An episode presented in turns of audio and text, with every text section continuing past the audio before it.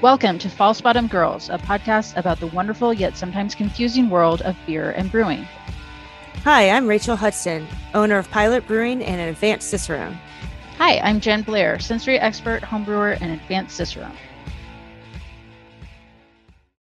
Ba ba ba ba ba. I'm I'm mashing it. No, that's better. Milling it because it sounds like filling it. Oh yeah. I'm milling it. Actually, I get a lot of my malt pre-milled, so I'm not really milling it. Everybody has just taken their headphones out and discussed, and they're just like, "Fuck you too." Now that song's going to be in my head all day. Ha ha! Be like, "Well, welcome to my world," because by the time you hear this, that song will have been in my head the entire time. Don't worry. I'm sure by the time this episode is over, we will have talked about 50 different random things that don't have anything to do with milling That's true. and possibly more songs. So That's excellent. and I will start with number number one here is I have chronic insomnia, right? I, I don't sleep through the night. I wake up in the middle of the night. Um, so my therapist has suggested that I keep a notebook by the bed to write down what like what I wake up thinking about uh, to see if that helps me go back to bed. But then what I like, and I've explained this to different people where it's like, no, I just wake up and I have like two different songs playing on a loop in my head. And then I'm just like thinking about like, I need to go to the grocery store or something. Like I don't wake up usually like, Worried about stressed something. out about Yeah. something, right? um, so the other day I was like, okay, I'll write it down, and it was the song "Unholy" by Sam Smith and Kim. I forgot her last name, um, but it's that song. But it's the specific line where she says, like, "Buy me Mew Mew like Rihanna." And so in my like on my notebook when I woke up the next day, I'd written down "Unholy" and then I'd written down "Mew Mew like Rihanna," and was just like, there you go, therapist. "This is uh, yeah, it's not You just like- figure it out. yeah exactly it's like, like i'm writing down like why didn't my parents love me or something like that it's like no i just sing I this song on a loop in my head and that's what wakes me up I'm so glad I don't have to do that because oh my god, my dreams are so intense. I remember everything and they're weird. I'm Mhm. always really stressed out about getting to the beach. but it's like everyone around me, I got to get them too. We all got to get our stuff. We got to get the car. We got to get there. and then like we get there, but we don't, we're not outside of the condo. We got to get to the beach. It doesn't happen. So annoying. I love that. Mine is uh, malfunctioning elevators like enough so that i Oh. get freaked out on elevators now. So i should That probably talk to actually my about real that. life actually right now because one one of our elevators have been down for like a month. I live in a 10 story like there's 16 stories. We live there's a condo and there's two elevators. Like and one's been down for a month. The other night the other one went down so there's no elevator. Jeff had to walk the dogs down the stairs and back up. And then then they fixed it it was like it's working now but the other one the one that's down the uh, like right before it was down we were in our condo and like the hallway is not it's like right there so we could hear Right. it and the elevator goes "Tuk, tuk, tuk, tuk, tuk, tuk, tuk." it just Oh like shakes and shakes and shakes and like doesn't fall but like you could just hear it like someone's calling it and it's just like and i was like so your dreams are my real life i'm taking the stairs every time i'm at your condo now seriously i'll be like i will see you all in a few minutes you can go without me yeah so, So we're here to talk about milling and mashing, if you can tell. And, and if you're keeping track at home, I think that's what, like three, three of the 50 things yeah so far. please stick with us Yeah, we'll get there. Um, we're both a little caffeinated yeah this morning. we just did an episode on malt 101 Right. That's right. And so I'm all like, I'm all hyped up yeah we're ready to go about malt because So, it's my favorite thing to talk about. hopefully you caught that two weeks ago and then we're going to talk about a little bit more about malt Yeah. and what we do with it That's right. We are going through milling and mashing today. So we've left the malt house and now we're getting to the brewery. that's right uh, with our our freshly favorite. made malt. And this was actually the presentation that we did at HomebrewCon in Pittsburgh this year um, on milling and mashing. And one Last of the year. things, sorry, yes, last 2022 year. This year we will be talking about carbonation yeah in beer. And I think we when Rachael and I were talking about what kind of topic to submit this year, so this is number four, diversion. Um, you know, I was like, you know, I've been thinking a lot about carbonation because like I've I've never really dove into like gas laws. And those are questions that I've gotten mixed up on on the master that is like, I've like we talked about, I need to go back to the basics and I need to learn how this works because I think I know, but then when I have to explain it, I do not know. And that's kind of what the milling and mashing was is uh, you know, I get frustrated and I talked about this in the last episode when people will use craft malt and expect to be able to use it the same way they use their commodity malt. And like milling is one of those big steps where that you may have to adjust how your milling process works to accommodate that to get the best extract that you're looking for. And then with mashing, it's one of those, I think it's more, it's definitely more of an advanced technique for home brewers um, and probably for a lot of brewers too, is, you know, specifically adjusting your mashing regimen for what it is you're trying to accomplish. You know, mm-hmm. you can put everything in at, you know, 154 and we'll talk about the enzyme windows in a little bit, but like that's going to be good, good enough. But if you have like a specific goal in mind, mm-hmm. a lot of people I think overlook that you can adjust your mash regimen to help you get to that goal. Uh, and we'll talk about that a little bit more, but that's, you know, when we were thinking about what would be a good topic, it's like, well there's no there's no Zymurgy articles there's no past presentations about milling and there actually weren't any about mashing either which i was yeah. shocked to find out because i was like uh, well we'll talk mostly about milling and a little about a bit about mashing because i bet that there's like all sorts of mashing presentations and articles and there's really not um, there's some like very specific you know like turbid mashing um, and we did already last year i think it was last year we have done an episode previously on the different kinds of mashes you can do. Mm-hmm. So we'll talk about those in this episode a little bit, but if you want more in depth, go back and listen to that episode where we talked about all the different mashing regimens. Um, so, like we said in the last episode, just about Malt 101, as we were looking through our episodes, it's like, well, we've never actually just gone back to the basics and explained yeah. why this is important and why you do this and why it matters. Mm-hmm. Uh, so that's a very long prologue into this presentation that we gave earlier this year on milling and mashing. So with that being said, Rachael, would you like to kick us off by talking about milling? Yes. I'm so, sure I'll interrupt you multiple times like I No, it's totally fine. It's totally with, fine. With weird stories. Yeah. Uh, so milling is going to be like the physical act of crushing the malt kernels that we're receiving from the barley house or malt house. So we we get the kernels in a bag in a kernel form, if you will. But in order to expose the endosperm that we need for mashing, we uh, need to mill it. So we're crushing the malt. We're crushing it into smaller particles in preparation for mash and lautering. Um, and how do we do this? We do this with rollers. Um, if you really, you know, needed to, you could get some sort of what's that thing where you crush the spices or you make oh, like mortar, mortar and pestle. Yeah, get one of those if you needed to. Like you could technically do it, but essentially you're you're milling the grain, you're crushing it. Um, and you know, on a homebrew scale, you you can buy mills that are like a two roller or a three roller mill. Um, a very typical one to get is a two roller.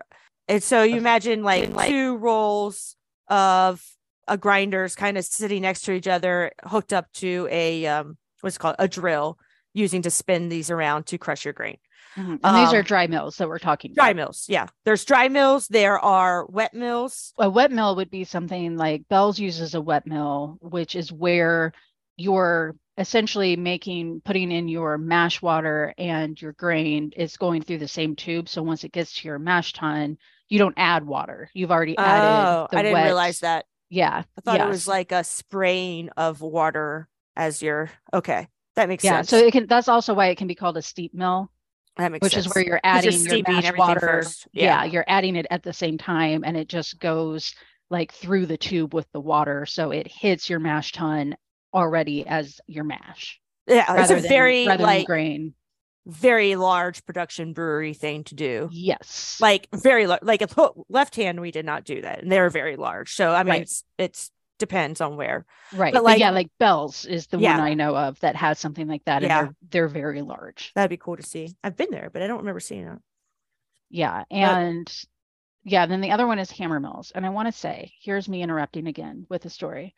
That Rachel made a very funny joke at HomebrewCon, and I'll let you make it here. But nobody laughed except for me. I don't think it was that funny. I thought it was. I thought I don't think it was a joke. I was just reading Well- what the internet told me. it wasn't a joke, but just t- tell us about Hammer Mills and say what you said, and I'll laugh again. I don't remember. It was like a hammer mill was like this. I, I can't remember. It's like a really large roller and it has a bunch of little tiny hammers that it uses to crush to crush the that's hilarious. I don't know. It's So something you were like, they call it a hammer mill because there's just a bunch of little bitty hammers inside hammering the, which is not what it is. well, That's- not what it is, but that's I what think the internet said. so funny. No, that was like, it was so funny. A hammer mill is going to be what you use if you have a mash filter, and that's going to look really more kind of to me, it's like a big like gear. And what you're doing with Yeah. the hammer mill is like you are hammering the malt into a powder because that's going to go into your That's- mash filter. That's right.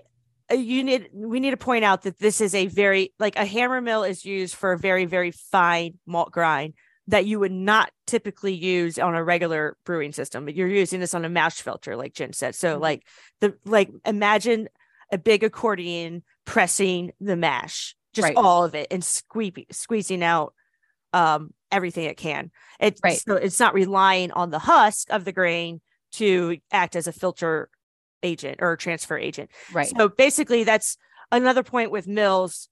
When we're milling, um, you know, we'll talk about how milling affects the beer. The barley husk plays this important role that we know, and so you have to have the proper crush, and that crush comes from an adjustment that you need to make on how close those rollers are together, and And that your mills are change. adjustable.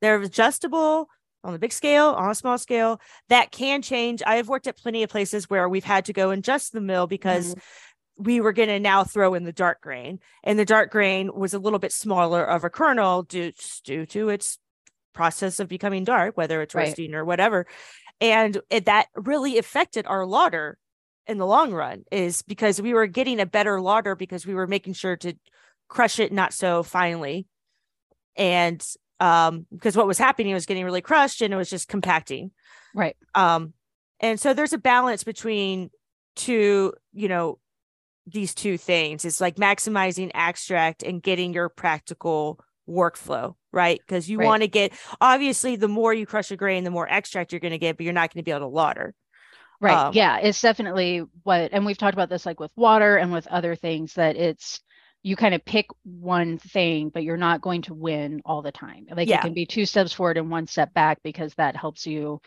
reach your goal. well we have our coarse grind and we have our fine grind grind Mhm. so if you hear those words that's what i'm talking about when we say larger and smarter smaller particles Yes. just and and we'll talk. there.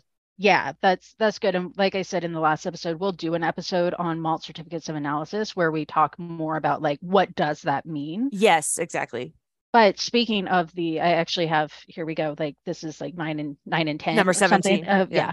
yeah. uh, which this is actually related. But a brewery I worked at, one of the beers, one like one of the core beers, the they weren't hitting their OG, like the gravity was off, and you know everybody's like, well, did we change malt? Blah blah blah blah blah. And what it ended up being was that the mill needed to be recalibrated. hmm And so when you're, you know, you're running stuff through every day, you still have to go back and check to make sure that that is actually what, you know, that's doing what you want because we're talking about a difference of like milliliter or milliliters. Oh yeah, it's it's but it's a big difference overall. it is a huge difference, but Yeah. that was like one of those things where, you know, everybody's thinking like what is the most complex thing? What's going on with this? Let's look at Yeah. the COA. Let's do all this and finally somebody was like, when was the last time you calibrated the mill? Yeah, and exactly. we you know we had a set of sieves that we were able to do that and then was like oh yeah that is the problem it's just over time it got moved apart so we Mhm. weren't getting the proper crush that we wanted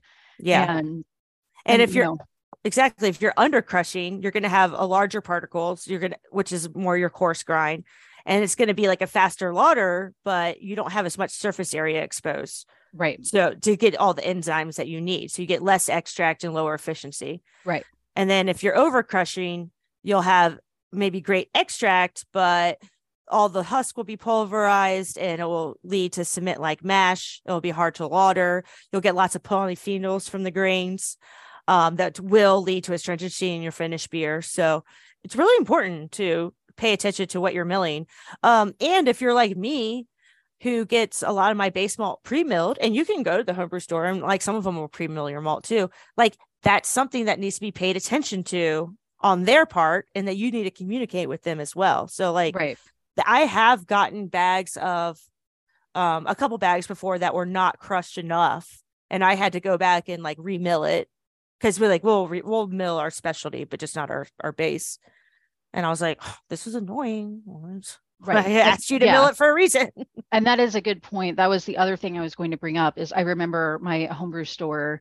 It was kind of the similar story. Like in our homebrew club, people were saying, like, hey, my my this is a recipe I brew all the time. I didn't change anything, but my extract is so much lower. And it's because they were pre-milling or they were milling their grain at the homebrew store. And it was the same thing where it was like, yeah. when was the last time that this was calibrated? And yeah. also people will run everything through there. So, you know, you'll you'll run your base malt and your specialty malt and your roasted malt. This is a homebrew store. So everybody's yeah. showing up and milling these exactly. different things, but different grains have different needs and not all the time.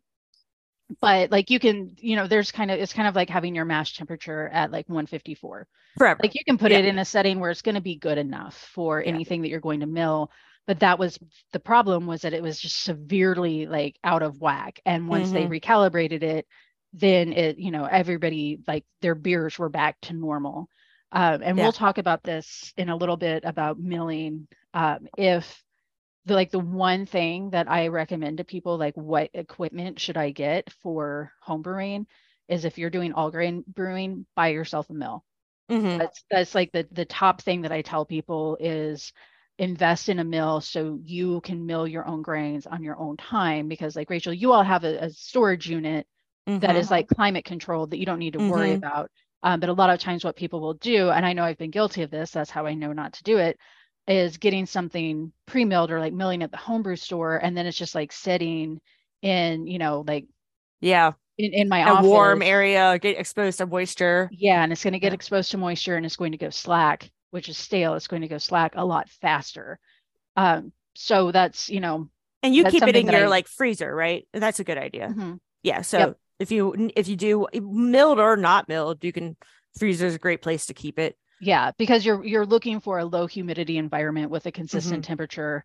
Um, so you can yeah you can mill or some places like um, MoreBeer if you order milled from them it shows up in a vacuum sealed bag yeah that's good like there's yeah you still can't keep that forever because there's still going to be oxygen ingress through the plastic but it's better than like if I go to my homebrew store and mill it, it's just in a big plastic bag that I just, you know, put a twist tie around. Yeah. And be sure to compare your specialty kernels, or even if you're using like a, a local malt, to compare it to what you normally look at, like at a two row barley, that like a raw two row. Like mm-hmm. grab one of those and compare the other kernels because a lot of times rye is going to be smaller. Mm-hmm. I have noticed that local malt for some reason is just a tad smaller in size. So just pay attention to that because it's going to require a little bit of a change, adjustment, most likely, most likely. Right. And it's not hard to adjust your mill. The like a good place to start is you should be able to fit a credit card between mm-hmm. your rollers if you're a homebrewer or if you're using like a, a two roller mill. That's a good place, like a good default place to be. And then you can adjust as needed. But generally, yeah. if you can fit a credit card in between there, like snugly fit a credit card, you're going to get a good enough yeah. crush and like grab extra malt from the homebrew store to test your crush with so mm-hmm. you're not mm-hmm. relying on your your brew day malt oh yeah that's a really good idea. Yeah. Look at us with all Thank these you. tips. look at it. Experience baby. That's right. Experience means a lot. Just can't go to school. You got to get out there in the work field. Right. Well let's talk about malt conditioning. Um every time i Let's I know you. Talk I know, about us talking about malt. I know you know what I'm thinking. God, we'll tell this story, but every time I say hear malt conditioning, I just flashbacks of homebrew con from old men being like, "I can't believe they're talking about it." And they said they've never done it, and I'm like, "It's one freaking slide that we didn't even have in our outline that was suggested we added to our outline by the committee, which is fine, no problem." we are very all right. I'm going to talk about it. Yeah, I'm going to tell well- you why I don't do it because, Yes. And I will tell you why I started doing it. Yes. Well, Yeah. we know why. anyway, Finally, so, I'm qualified to talk about this one slide. all right. So malt conditioning. What is this? This is when we're adding a very small amount of water to our grain bill before we mill it. And we're doing this as a way to kind of like just we're saying, hey, malt, we need you to get ready become mash and milled. You were, uh, milled yeah, it's like you're you're gonna just- stretch out a little before you go for a run. Yeah, yeah. We're just gonna like, you know, I like to compare this to a collaboration beer. Not collaboration. Oh my god, a calibration beer. This is what left hand kind of called it when we would do a sensory. We go Mhm. into the room. We get we before we do our sensory. They'd give us just like a couple ounces of regular beer to just tell our palate, like, hey, palate, you're gonna you're gonna start tasting some beer here, man. right. We just want you to get ready, wake up. You know. So this is what we're it's like malt conditioning. Calibration beers, another interruption, is one of my favorite things that uh, I've only been like my old homebrew club in Chicago would always do a calibration beer at the beginning of a judging session. That's the only Oh, place a I've ever i- done it. That's But it's fucking idea. fantastic because Yeah. everybody gets like they'll just have like somebody brings in a Something beer light, and yeah, or yeah. like here's my amber ale or Yeah. something. And every judge table gets that same beer and everybody tastes it and like and fills out a score start sheet out on the same palette. and yeah and discusses it I to be like it. okay well i gave this a 33 and if the other person's like i gave it a 9 and the other person's like i gave it a 43 then you know you need to talk yeah. and you know and again calibrate Or maybe that person that gave it a nine, maybe they need to be excused. right I'm right just kidding. but you know this it's such a great way to calibrate with your fellow judges i Yeah. wish more competition i understand it takes extra time and extra yeah. Yeah. but it's it's so good because then you also get the opportunity like if i you know if i say i give it a 32 and you're like i give it a 33 it's like cool then we're Yeah. we're going to be on not always on the same page but if yeah if i say i give this a 20 and you say give this a 45 then we need to start talking to each other right then before we start judging like okay well why did you say it was 20 and why did you say like why did you say this was a bad beer or not a good beer and why did you say this was a great beer and let's figure that out before I feel like that'd be very odd for you and I to be very off like that. you know feel- it's honestly it's it's odd for anybody A like lot that's, of that's one of the things that Yeah. i why i encourage people to do beer judging because it's very validating Yeah. to be sitting across Yes. from somebody who's like yes i agree that this needs and maybe sometimes maybe your reasons are different Yes. But generally But- speaking they're not like if a Yeah. beer has diacetyl in it it has diacetyl in it Yeah.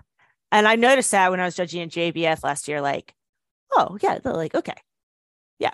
No, I got Yeah. this. Like it- it- ta- we're all tasting the same things. This right exactly yes I'm and like it validated all here. kind of follow yeah it all follows kind of a bell curve like most things are going to be fine Yeah.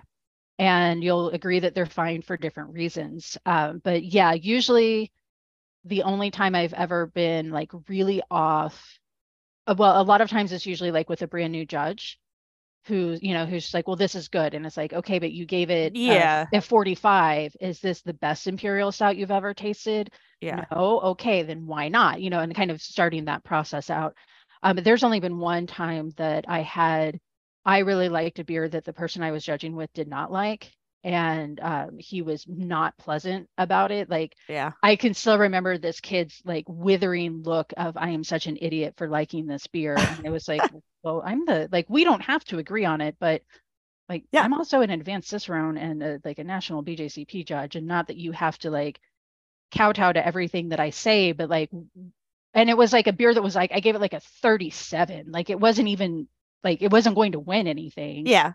But he gave it like a 20 and was just like, what are you talking about? Why would you like, this is so bad. And I was like, it's not bad. What are the faults? What Yeah. are the faults specifically? Just because you don't like it doesn't mean that it's a bad beer. Exactly. That's- Anyway, Anyway, back to malt conditioning. yeah, back to malt conditioning. So why do we do it? It well it results in a more resilient grain husk. Um, it makes the husk less dry and brittle, so it will stay more intact when you go to mill it, thus helping your your transfer process, your lauter, right? Um, so a pulverized husk that can lead to, like I said before, t- astringency in beer. Um, an intact husk will create a free flowing grain bread, less fewer stuck mar- sparges, um, less channeling. Oh, and what channeling is is kind of like when you don't have a good mixture, basically, of your malt of your mash, and dough balls can form. It will force the wort to kind of create its own little rivers, if you will, uh, channels down, you know, because it's going down. Like I, I, I, I'm doing this thing with my hands as I'm going down, but like picture your beer that's in a mash, right? You have the top level, and so it's as it's going down into the bottom, and mainly as you're vorlaufing, it will just start to create these channels where that's where the wort and only that wort is coming, and it will leave good right. fermentable sugar in these dough balls that you need. Right. So kind of think of like an ant farm. Yes. We don't want an ant farm. Right. We want no ants to be able to get around. Right. We want to farm, more like camp want, farm. We want my God. This is why our episode's so long. why? I love it. But yeah, so it's basically like you need uh think about like a wet pile of sand that's fluid mm-hmm. and everything just kind of comes out of it. And that's why, you know, malt conditioning is going to just help with the crush of your grind. Is it totally necessary? No. Um, it's it's if you don't if you're not like set up for it like in a big huge scale brewery to do a large amount of malt conditioning you're not going to do it it's like either like a really really large brewery does it or um, Jen has been doing it on what like five gallon batches, maybe seven, I have. 10 gallon batches. Yeah. That is a lot easier of a physical test to take 15 pounds of malt, 10 pounds, mm-hmm. something like that. To because we're talking about you got to take all this malt, malt and you got to steep it. I brew with like almost 200 pounds of malt in one go. Right. I'm not going to do that. Right. which is why I, which is why in our, mm, never mind, I'm going to get to that. The next, we'll talk about the steps real quick of malt conditioning. Um, you miss the surface of the grain and stir it. And then you just repeat this missing and stirring until you get the calculated uh, amount of water that you need. And from what was that? That's like a 2% of the malt bill weight in water. Mm-hmm. 2%. So, yep.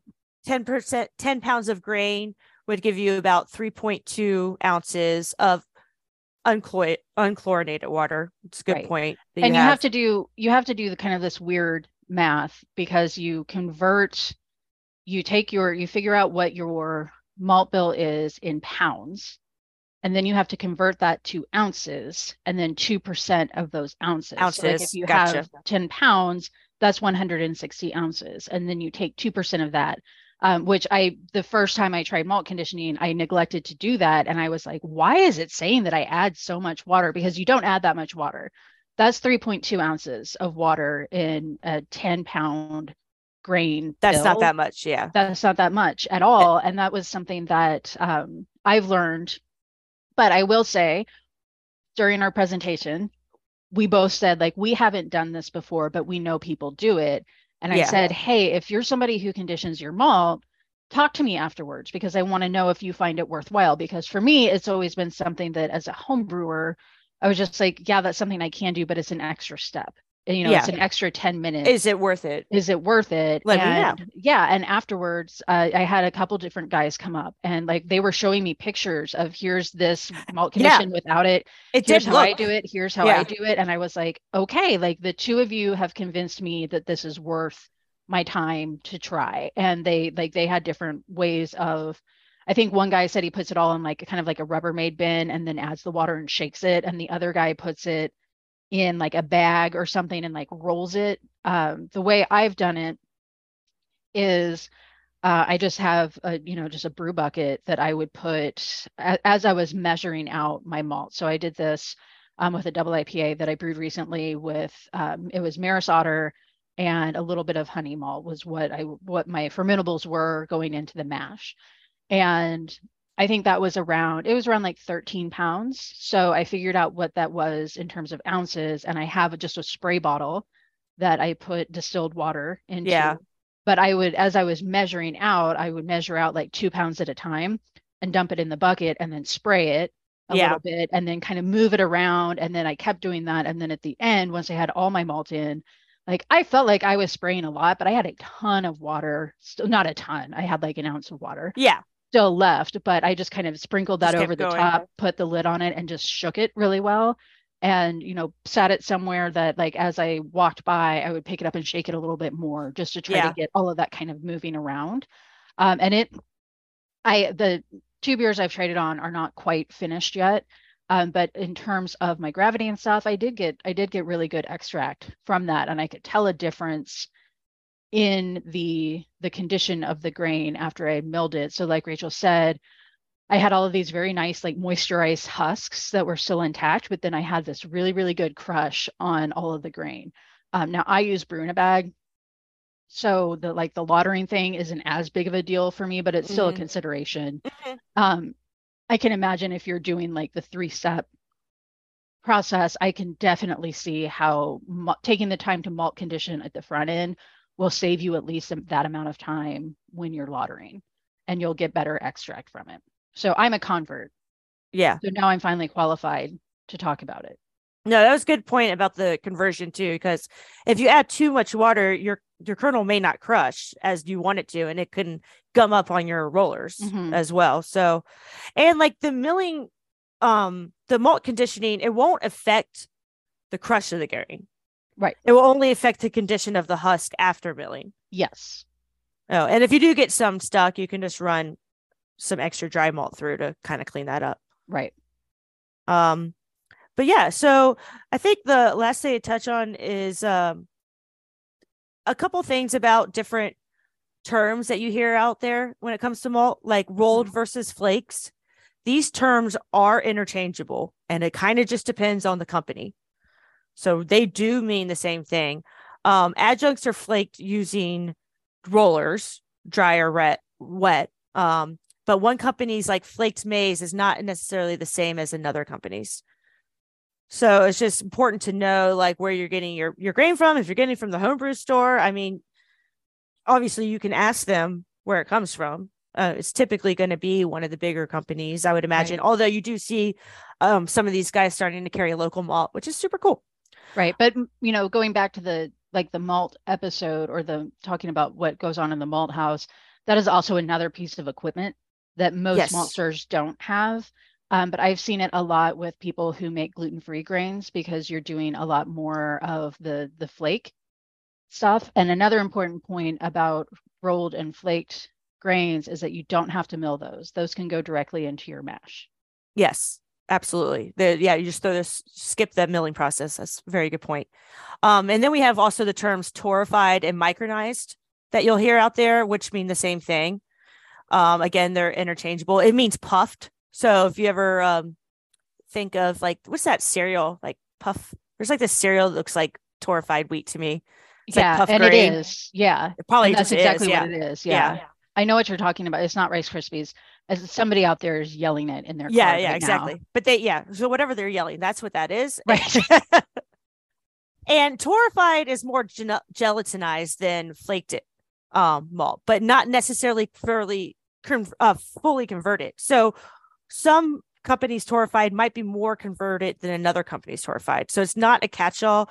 Um, you do need most of the time you need to mill these malts. Um, I think a lot of people do think that you don't need a millified mill torrefied, and again, that depends on where it's coming from. So you have to figure out from the supplier, but I haven't really come across one that I didn't need to. And I didn't mill it one time and I noticed a huge difference. Yeah. um so is the adjunct is it torrefied and then flaked? Then it's probably going to be fully gel- gelatinized, but again, depends on the manufacturer. Is the adjunct only torrefied? Then it's not necessarily completely gelatinized, gelatinized, but again, depends on the manufacturer. So there you go. know your malt. But when in doubt, just just mill the torrefied. Yeah, you're not, you're not going to ruin your beer Yeah. if you torref or if you torrefy, if you mill something that didn't need to be milled. Yeah. It- it's not, you're not Yeah. going to get anything extra out of it, but Technically milled your flaked and your rolled oats too, if you wanted to, but you don't Right. need to. But Right. just to be on the safe side, I say mill your torrefied. Um, and then we have partially gelatinized malts. Um, and you just want to use them at lower amounts, but just expect a little bit um, lower fermentable sugars. Um, or, you know, employing some methods like decoction can get more modification out of lower modified melts or boiling like a cereal cooker if you wanted to in the beginning, using it then your mash. So mill um and then I think we just at the end of that for milling, you just want to talk about some best practices. You know, we mentioned storing everything in a low humidity environment. Um, taste your grain before before milling. That's always like I, I say that with your like, grain. say that with every brewing ingredient. Taste your water. Don't taste your Yep. yeast, but taste Yeah. your water. Don't taste your hops, probably, but smell yeah, them. smell them. Make sure they're not cheesy. Uh, mill on brew day or close to brew day as possible. The uh, malt company that I get a lot of my stuff pre-milled from, they say there's a two month shelf life on that stuff. I give it about a month because that's what makes me feel good. Plus, I I'm using it. It's not a big deal. Uh, your mill, make sure it can be adjustable. Uh, recalibrate it. The sieve system is a great way to do it. This is like a a tray of what do you call them? How do you explain them? Like a tray of uh vents. I want to say. Like I'm trying to explain. Like a It's sieve yes. is. So a set of sieves is going to be like perforated holes Yeah. where it starts with like the biggest hole is on top, then this then it gets progressively smaller. Yeah. And what you want is like 6 64ths is the that's like means you have a good amount of plump kernels. So that's you want to be able to shake your barley or your malt down through until you get to 6 64ths. 7 64ths is even, even better. Um, but that's you do that where you just put it like in this in the top sieve, right? And it's got all these perforated holes. So they kind of stack. So you take your milled grain to because we're testing the the Right. crush with Right, this. This is how we exactly. test the crush. Yeah, and so you put it in these and you just kind of shake it back and forth for a couple of minutes to see what filters down through to the next Mhm. one. And you just continue doing that until you get to where you're not filtering anymore. And that tells you what your crush Yeah. should be or where your crush is. And then you want it to be around 664ths. Yeah. So and if this you- is if you're doing it and it's like, you know, like really high or really low, then you need to recalibrate your yeah. your. And don't feel like you have to go buy one of those to like do uh, you know, get a good crush. Like you can look at your grain. Like I Right. don't have a sieve. Right. I I mean, I, I, don't have want one, and I really want one. Me too. I kind of, yeah, I kind of want one, but I, I don't think I'd use it. I think it like sit there, like it might right use like it i want it to have it yeah, Yeah. the same way like i have a side pull faucet and uh, like an m slider coupler Yeah, exactly. So, Yeah. but they're okay kind of if you don't have one, right but it's just a way that you can confirm you're adjusting your recalibration. But you can also just like use your eyes. Right. Um. But also when you're milling, it's great to wear a mask. I noticed huge. I noticed a huge difference in that when I worked at bigger breweries, and um, when you clean your mill, like eh, you clean know, it clean it often. Don't leave grain around, but grain dust is highly flammable. So if you do highly flammable have like a lot, like you are producing a lot around there, go ahead and grab a vacuum and vacuum them up and don't sweep it up.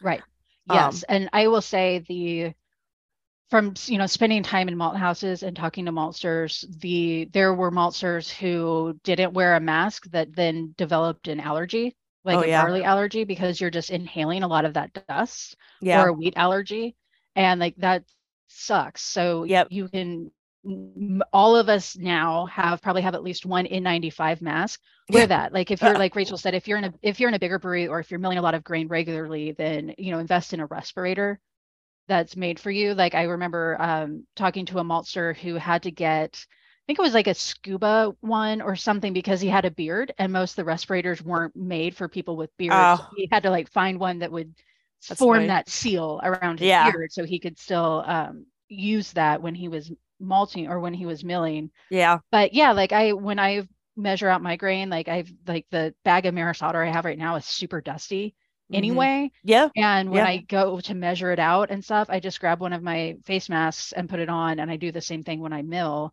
Um, and so that's it's one of those things that now most of us have a mask handy, Mhm. And that's going to be you know good enough for like the home brewer. But I highly, highly encourage everyone to do that. And like Rachel said, the clean mills is so important because with the grain dust being really flammable, and this was something that I learned being in malt houses, you know, like they were always extremely clean because if you're always milling or you're always dealing with malt, you're getting like a lot of like dust on your Yep. walls and stuff. And one maltster said that what happens is you see a big flash and then all of that grain dust that's in the air that's on your equipment just combusts immediately. So it's not like you know, you left something on the burner and it kind of starts to burn a little bit and you have time. It's like, no, this is instantaneous and it's highly, highly flammable.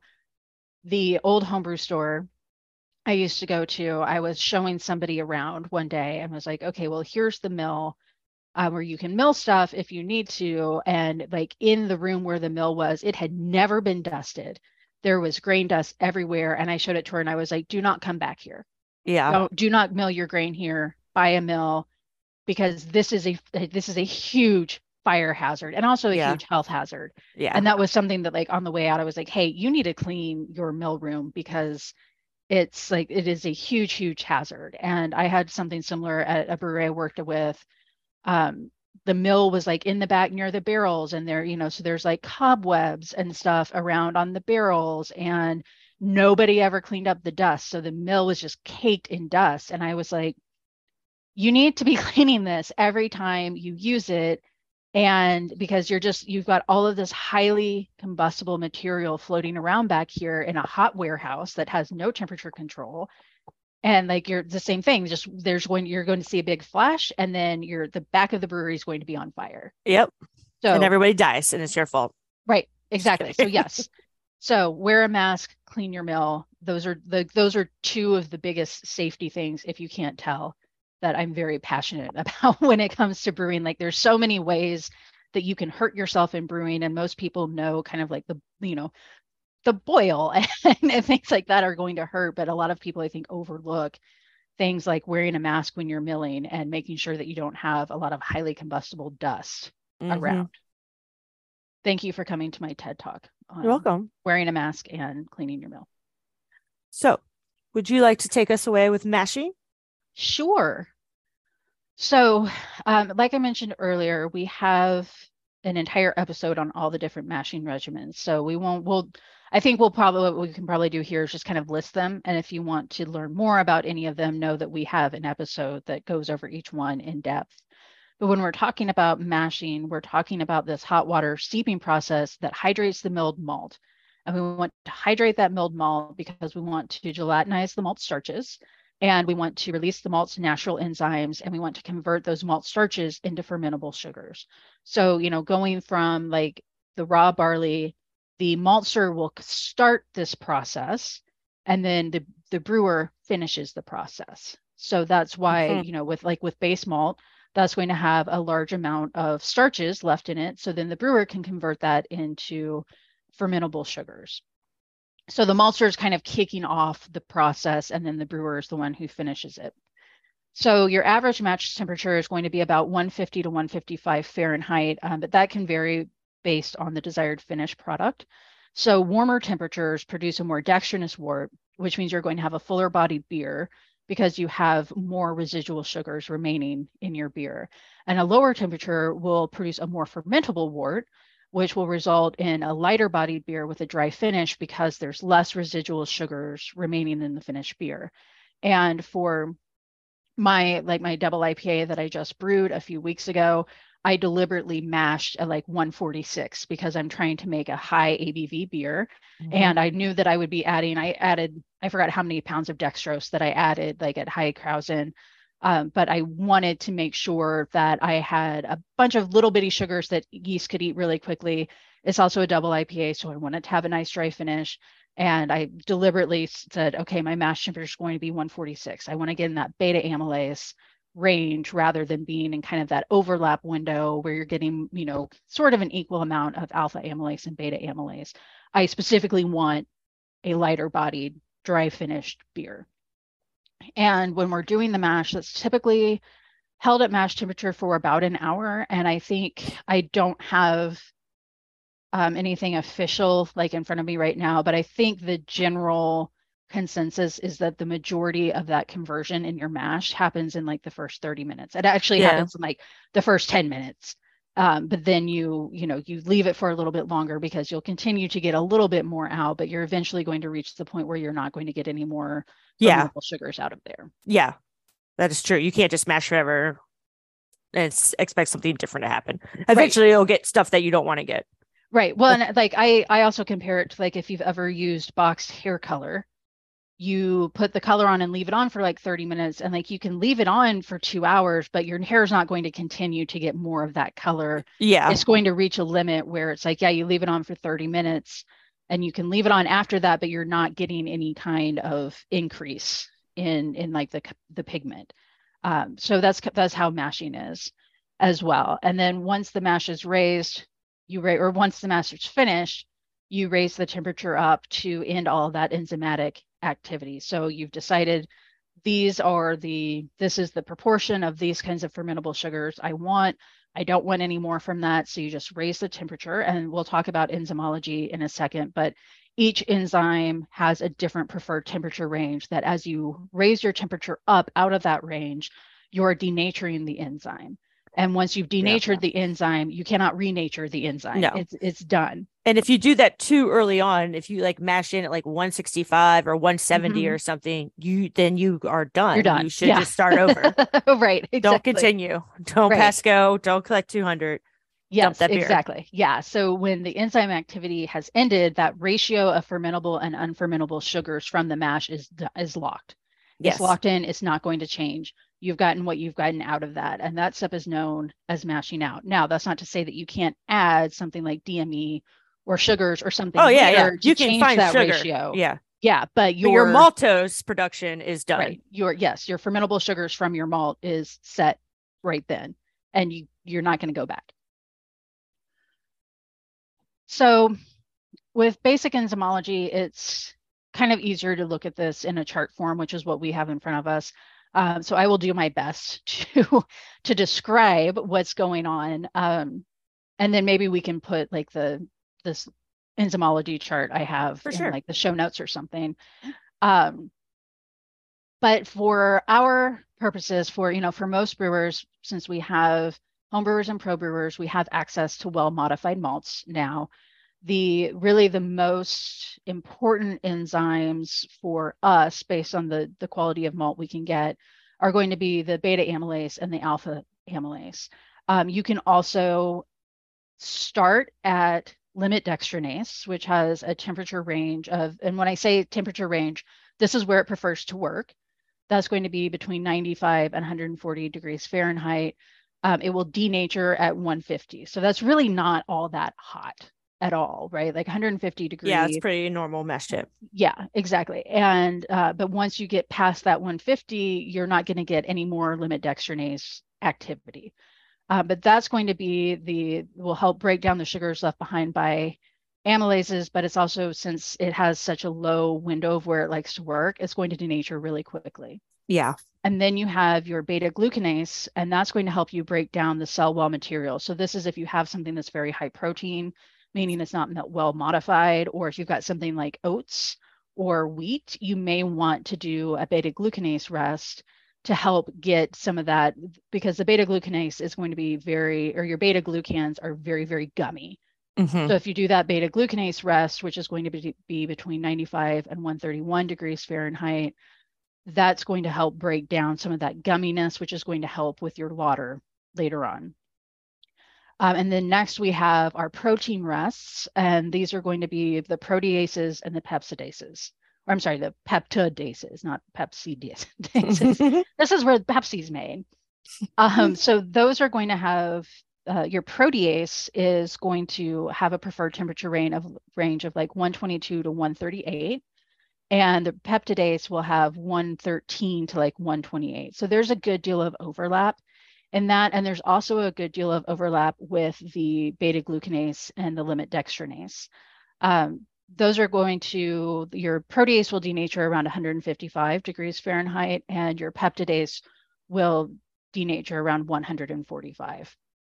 But these are going to break down proteins.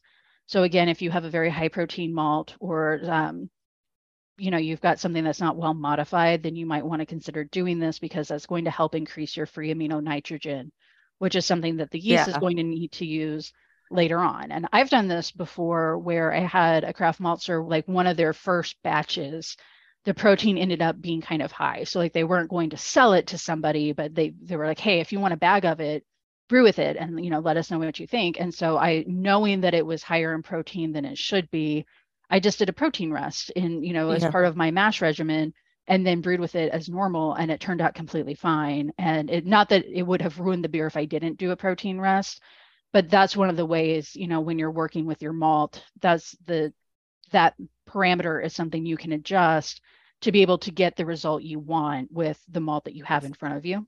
Yeah, and that's a good point. Like you're probably using very well modified malt. You'll you'll probably Yeah. know if you're not. So like Right. don't wrap your head around like Yes. so many point. people who make wheat beer specifically like is a great example. They're always like don't I need to do protein rest, protein rest, protein rest. I'm like you can but you don't you probably don't have to. My problem with doing like step mashes at with my system, my big system, is actually kind of hard because it is like a everything's in the basket, like kind of a Mhm. beer in a bag system, but like three barrels. Um, so getting it like you have to heat up kind of slowly. It takes a while. Like the one time we did do it, we just kind of not did, did not do a good job and burnt the wort. Um, so if you can't, can't do it easily, you don't have to do it. So like don't Right. worry, Yes. you're gonna make an okay beer still. Excellent Um, point. Most of what we so buy is Many modified. I feel like we say that so many times, like with different things. Like don't wrap your head or like don't feel like this is end all be all. Right. Well, and we even had somebody during this presentation who had just started homebrewing. And Yeah. at the end was like, so I need to I need to figure out what my mash regimen is. And it's like, no, you don't, you don't, which we'd also said during the presentation, but it's like the if you're going to your homebrew store, if you're going to, you know, if you're ordering from BSG, you're getting malt that's ready to go as soon as you get it. Mhm. And like Rachel said, you will know if you're not. So like Yeah. that one maltster said, this is too high in protein for me to sell. Do you want it to play around with? And when we do our COA episode, we'll be able to like we'll explain like what it, what is too high of protein Right. and how you find that content and all that jazz. right, Which is exactly. again, whole nother episode. Lots of lots to talk about there. Right. Or you'll also see now, um, like you can buy chit malt or you can buy under modified malt for people who are doing um, wild ferments Yeah. or mixed true. culture because your, you know, your Brett and things are going to break down that protein later on. Yeah. And so you want to save some of that. And we talked about that in our turbid matching mashing. Um, in the episode we did all about the different mash regimens is you Yeah. want that really proteinaceous wort because the things you're going to put into it later, that's what they want to eat.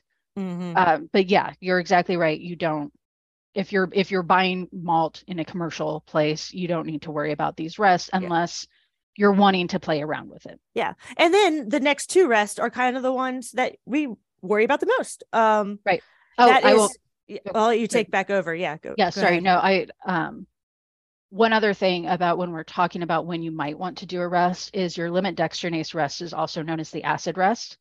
So if you are, let's say you're brewing a Hefeweizen, then you might want to do that limit dextrinase, your acid rest, to draw some of that ferulic acid out of the wheat, because that's going to be converted later on into 4-vinyl guaiacol or 4VG, which is that clove flavor that you get in Hefeweizen. So Mhm. that's, and I know we've talked about this too with Hefeweizens, is like ask the brewer if they have a Hefeweizen, like how did you do this? Because that's one of the cool things about that beer is like, let's say that you're not a big fan of clove flavor, then you might not do an acid rest. Yeah. And But you can actually you get more a really banana high- flavor Right. in exactly. other ways. So Right. it yeah. is- Yeah. we so haven't done an episode on wheat beer. We should. we have. We have. Okay. I think I do remember us talking specifically about. I know we've talked. Yeah. and doing like the acid rest to get more clove or not doing it to not have as much clove. It's actually a big conversation we're having tomorrow for off flavor class because we're doing isoamyl acetate and 4VG. Oh, nice. You're gonna make a little Hefeweizen in your mouth. Yeah. but yeah, so the the last two, the beta amylase and the alpha amylase, this is if you're going to be concerned about something, Yeah. this is what you're going to. These are really the parameters. This is where you're going to start play with the listening. most. Yeah. So with beta amylase, that temperature range is around 130 to 150. It's going to denature around 160, but that's going to help break down starch change linearly into maltose. Alpha amylase is going to be 150 to 160, is that is the preferred range for that, and that's going to cut larger starches randomly. So the way that I've always thought, and actually, I know in our enzyme episode, Emily Wong did an excellent job of talking about like, here's a hot dog eating contest versus like somebody who just takes little bites. Mhm. Uh, but like, alpha amylase just kind of comes in like a cleaver and just starts chopping things up. And then beta amylase will start at the ends and work their way in, but they can't get to like when they get to a branched enzyme, that's not what they do. Yeah. Uh, so they'll stop there. And I remember when I was learning about this in the advanced malting class, uh, the teacher who was teaching it described it as like beta beta amylase gets to a certain point on those starch chains where then it can't do what's left that needs to be done and says, well, I guess I don't work here anymore because there's no work left for me to do. Goodbye. right. Uh, so that's how I always remember it is like beta amylase is like, well, I guess I don't have this job Yep, anymore. Done. And I want to point out that these conversions don't just happen in an instant. Like it takes Yes. a- some time. It takes a few minutes, you know, whatever. Like you can't, you're not just like boom, 130, boom, 140, boom, 150. Like Right, right. For each to one you give it some- want. 10 to 15 minutes. Yeah, yeah. If you're if you're doing a step mash, you want to do 10 to 15 minutes. But for most people, like that, you know, 150, 154 range is going to be a fairly good overlap of your beta amylase and alpha amylase to give you a good balance. Like neither one is working in its preferred temperature range where it's going to be doing the best, but they both work just fine in there. And then Yeah. you can adjust your mash temp up or down. Uh, like when I brew my barley wine, I have a higher mash temp because I want a lot of residual sugar in there. I want that body, I want that sweetness. When I'm brewing the double IPA, I do a, I do just a beta amylase mash window because I want a lot of fermentable sugars to help dry out the beer and raise the ABV. Yeah. Yeah. I worked with a brewer once who has his own brewery now, who's a very talented brewer. And he made a comment one. He's like, I don't believe in mash temperatures. I don't think they matter. And yes, I get your point. No, they matter, but yes, I get your point. like, You're still going to make very good beer if you get Rahr two row from your homebrew store or from your supplier and mash at 150. You're going yeah. to get a perfectly good beer. And you know, maybe at like 154. yeah. right. I'm and I'm not the kind of person who like I'm not going to brew my double IPA with a beta amylase mash re- regimen and then try to brew it with you know at 154 to see if I can taste the difference. Like no, I'm I'm No. not, I'm not going to do you can No, you but probably, it is yeah. it is important but it's more of like in like we've talked about i think with like the water episode it's going to be more of an incremental difference if you've got problems with your fermentation or your boil or whatever you're not going to make a Yeah. good beer And typically, most systems, I mean, nothing's perfect, right? So typically, you're going up between like 148 and 152, Mm-hmm. anyways, you know, whatever you're doing. And it's all good. It's all good. right it all yeah it Have all your it's all going to work out Stay within a couple degrees of your goal. You'll be fine. right exactly so rachel do you want to talk a little bit about checking ph Oh, yeah, sure. extremely abbreviated well we did a whole episode on ph so you can also go back and listen to that Yeah. if you want to know more But, you know, we are talking about these different uh, enzymes and their temperature range. They also have a pH range where they work in an ideal range. Now, in my experience, in my lifetime of brewing, I've always found a pH range anywhere between 5.2 to 5.5, 5.6 is going to be fine. And this is the pH of your mash, Mm-hmm. right not the pH of your water, pH of your mash. Um, after your mash has been going for at least 20 minutes, I should clarify. Don't just like start get a pH right away. Like give it some time to do its thing. Um, and this is just going to let us know, you know, if we're basically with where we need to be. Now, I've seen pH is a little bit lower with dark grain. Dark grain is going to lower your pH, and we're talking about like five versus, and this is mash. Your pH will drop as you boil Mhm. water boil and then you know drop down a temperature like if you were to check your ph throughout your thing now i would say if you want to start checking your ph just worry about a mash ph just make sure that you're in with between 5.2 5.4 5.6 something like that um and you can do this really easily you can buy ph strips that you would like get for a pool and just get a filter sample of wort and dip it in there you can buy a pretty inexpensive pH meter online if you wanted to, maybe spend like 50 bucks. You could buy a very expensive pH meter if you wanted to. Um, and the strips are, you know, they're less expensive, they're easy to take care of, they're easy to use. The probes can be a little bit more expensive. You do need to calibrate it before and you're not like working at a brewery. Well, if you're home brewery, you're not like doing this every day. So you do want to calibrate it before you're using it, which is not a big deal, but requires a couple extra solutions and a couple extra steps. Um, requires a little bit more care because you do need to keep like the probe in distilled water right. when you're not using it, stuff like that. I do not have a pH meter anymore because it was like having a pet. Yeah. Like it's kind of like having like a pet fish. Like you it's not take care of your stuff. Yeah. I mean, yeah. it's like you and if you to, like, if you're brewing yeah. like twice a month, it's just like I don't want to continue to make sure that the pH probe has the kind of water it needs. Yeah. no, it's true, but you don't have to t- check pH either. If you're just keep your everything within, you know, the right. You know, a lot of it comes down to the type of water you're using. Mm-hmm. If you are using well water, there are some steps you are going to need to take to that water so it keeps your malt within a normal pH. Um, there's salts you can add to water to help with pH uh, regulation. Um, but it's important to have the right pH because it affects the quality of your beer in the end. You know, the body of your beer, the fermentability of your beer. Um, but most of the time, modified malt's going to give you the required pH you need. Right. So right. it's okay. Like don't don't freak out about it.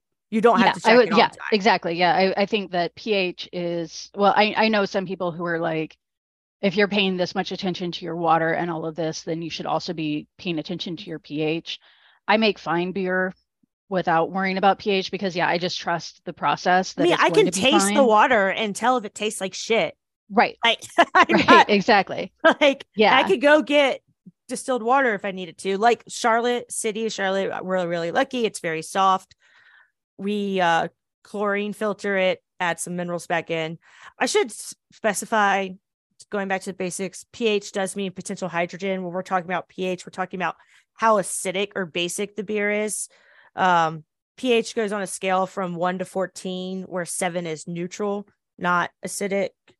Um, finishes typically about 4.6 pH. A sour kettle sour might finish like 3.3, something like that, 3.5, just to give you a little idea. Um, I remember one time at a brewery, the brewer went to go drain the cold liquor tank and clean it, which just doesn't need to be done all the time, but every once in a while you should. And didn't and acid it and didn't rinse it well enough and filled it back up. Oh, and no. I, like we all filled our water bottles from it. So like I remember that morning going to fill my water bottle and be like, oh God, like what the fuck? And took like a sample, like a pH sample, and it was like three point something, like a sour beer. And I was like, stop brewing, please. Stop brewing. we need to dump this tank. Like, and I don't like that's the first time I've ever tried acid water. So I wasn't yeah. exactly sure like what was just like waiting around to see if like what's gonna happen to my mouth. Like I was fine though. I was fine. Yeah. Uh, and I will say, I did a couple of weeks ago, I did a cold water extraction for my Irish stout that I yeah, used cool. 9, 9.5 alkaline water for. Um, so, what I was doing when, since that wasn't getting added to the boil, my recipe was like Maris Otter and uh, flaked barley. So that was the only thing. So I had a very mm-hmm. weird looking BeerSmith recipe where it's like Irish stout and then it's like three SRM. Yeah. But since I knew that the between the alkaline water and the very acidic, so roasted barley is very acidic, and that helps. You know, you can add roasted barley if it makes sense. You can add it to your beer to lower the pH. So that's also why acidulated malt exists.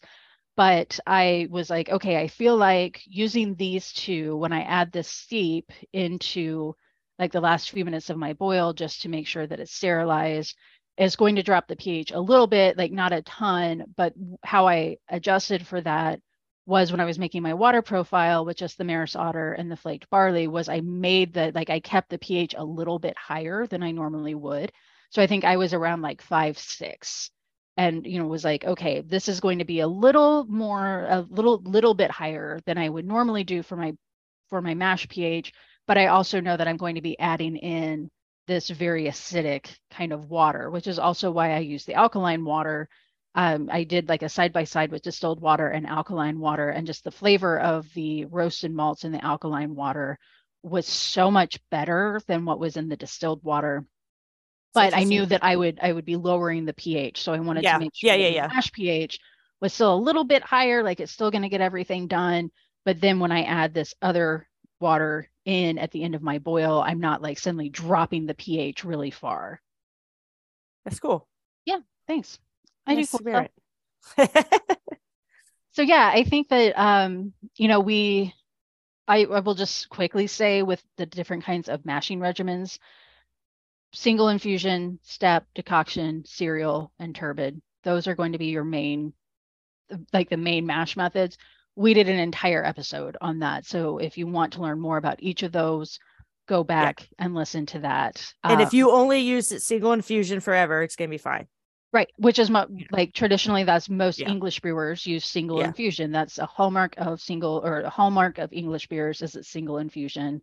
Um, things I don't think I like you know Belgian beers, German beers traditionally use decoction mashing, and it was just a matter of what was available. You know what, Yeah. what if if you couldn't modify your barley as well, then you needed to do a step mash, or if you were doing something like a lambic, then you would be doing a turbid mash but yeah, English brewing traditionally has always been just single infusion, and that's that's one of the hallmarks of it, which is also why a lot of American brewing is also just a single infusion. Makes sense. But yeah, we've got Episode. we've got listen, we've got our hands in so many episodes that we've done. And it is we've we've talked about this in the last episode where it's like we haven't just done a basic episode Yeah. on some of this stuff and you know it's like we we ran before we walked so now we're we're walking um Yeah. after Sorry about that, guys. i guess yeah yeah but it's also good because you know you you can learn each episode stands on its own and then you, it helps you kind of Yeah. tie everything together because believe me if we had started this podcast out with like beer has four ingredients and You would be episode like, one is malt "What?" episode two is hops yeah people would be like we had I to come out strong. Yeah. we had to earn your strong, trust. but at least different yeah yeah. Who knows? I don't remember. Yes, so that is milling and mashing. So now we've gone from the field almost to the glass. But in our next episode, we will be talking about malt certificates of analysis and how to read those. And like Rachael said, you know, if you've got something that's kind of high protein, how to look at that COA and figure out how you might need to adjust your brewing process. Um, so that will be our next episode. malt Uh, on. Keep calm and malt on. I literally have a shirt with that on it. Me too. I was looking at it It's a yesterday. Oh, BSG shirt. Oh, okay. See, I have one from Blacklands Malt that Oh, says keep calm well, and malt on. I mean, very popular saying. Thank you, everyone, for listening. The great thing about doing this as a podcast episode is that we don't have to worry about some guy in like khaki shorts and a belt coming up to us at a social event, putting his hands on his hips. And oh, that would totally happen. Who decided we were qualified to talk about uh, milling and mashing because neither one of us had done this one thing known as malt conditioning. Me, motherfucker. That's who. that What was actually said that. I don't need your well actually, but I love your your comments, especially when you tell us how much you love us. That's always Right. a great time. Always a great time. that kind of feedback. Yeah. is Always welcome. So you can find us if you want to on social media at False Bottom Girls. You can email us at falsebottomgirls at gmail.com. And you can visit our website, falsebottomgirls.com. This has been False Bottom Girls. and we make the Bruin world go round.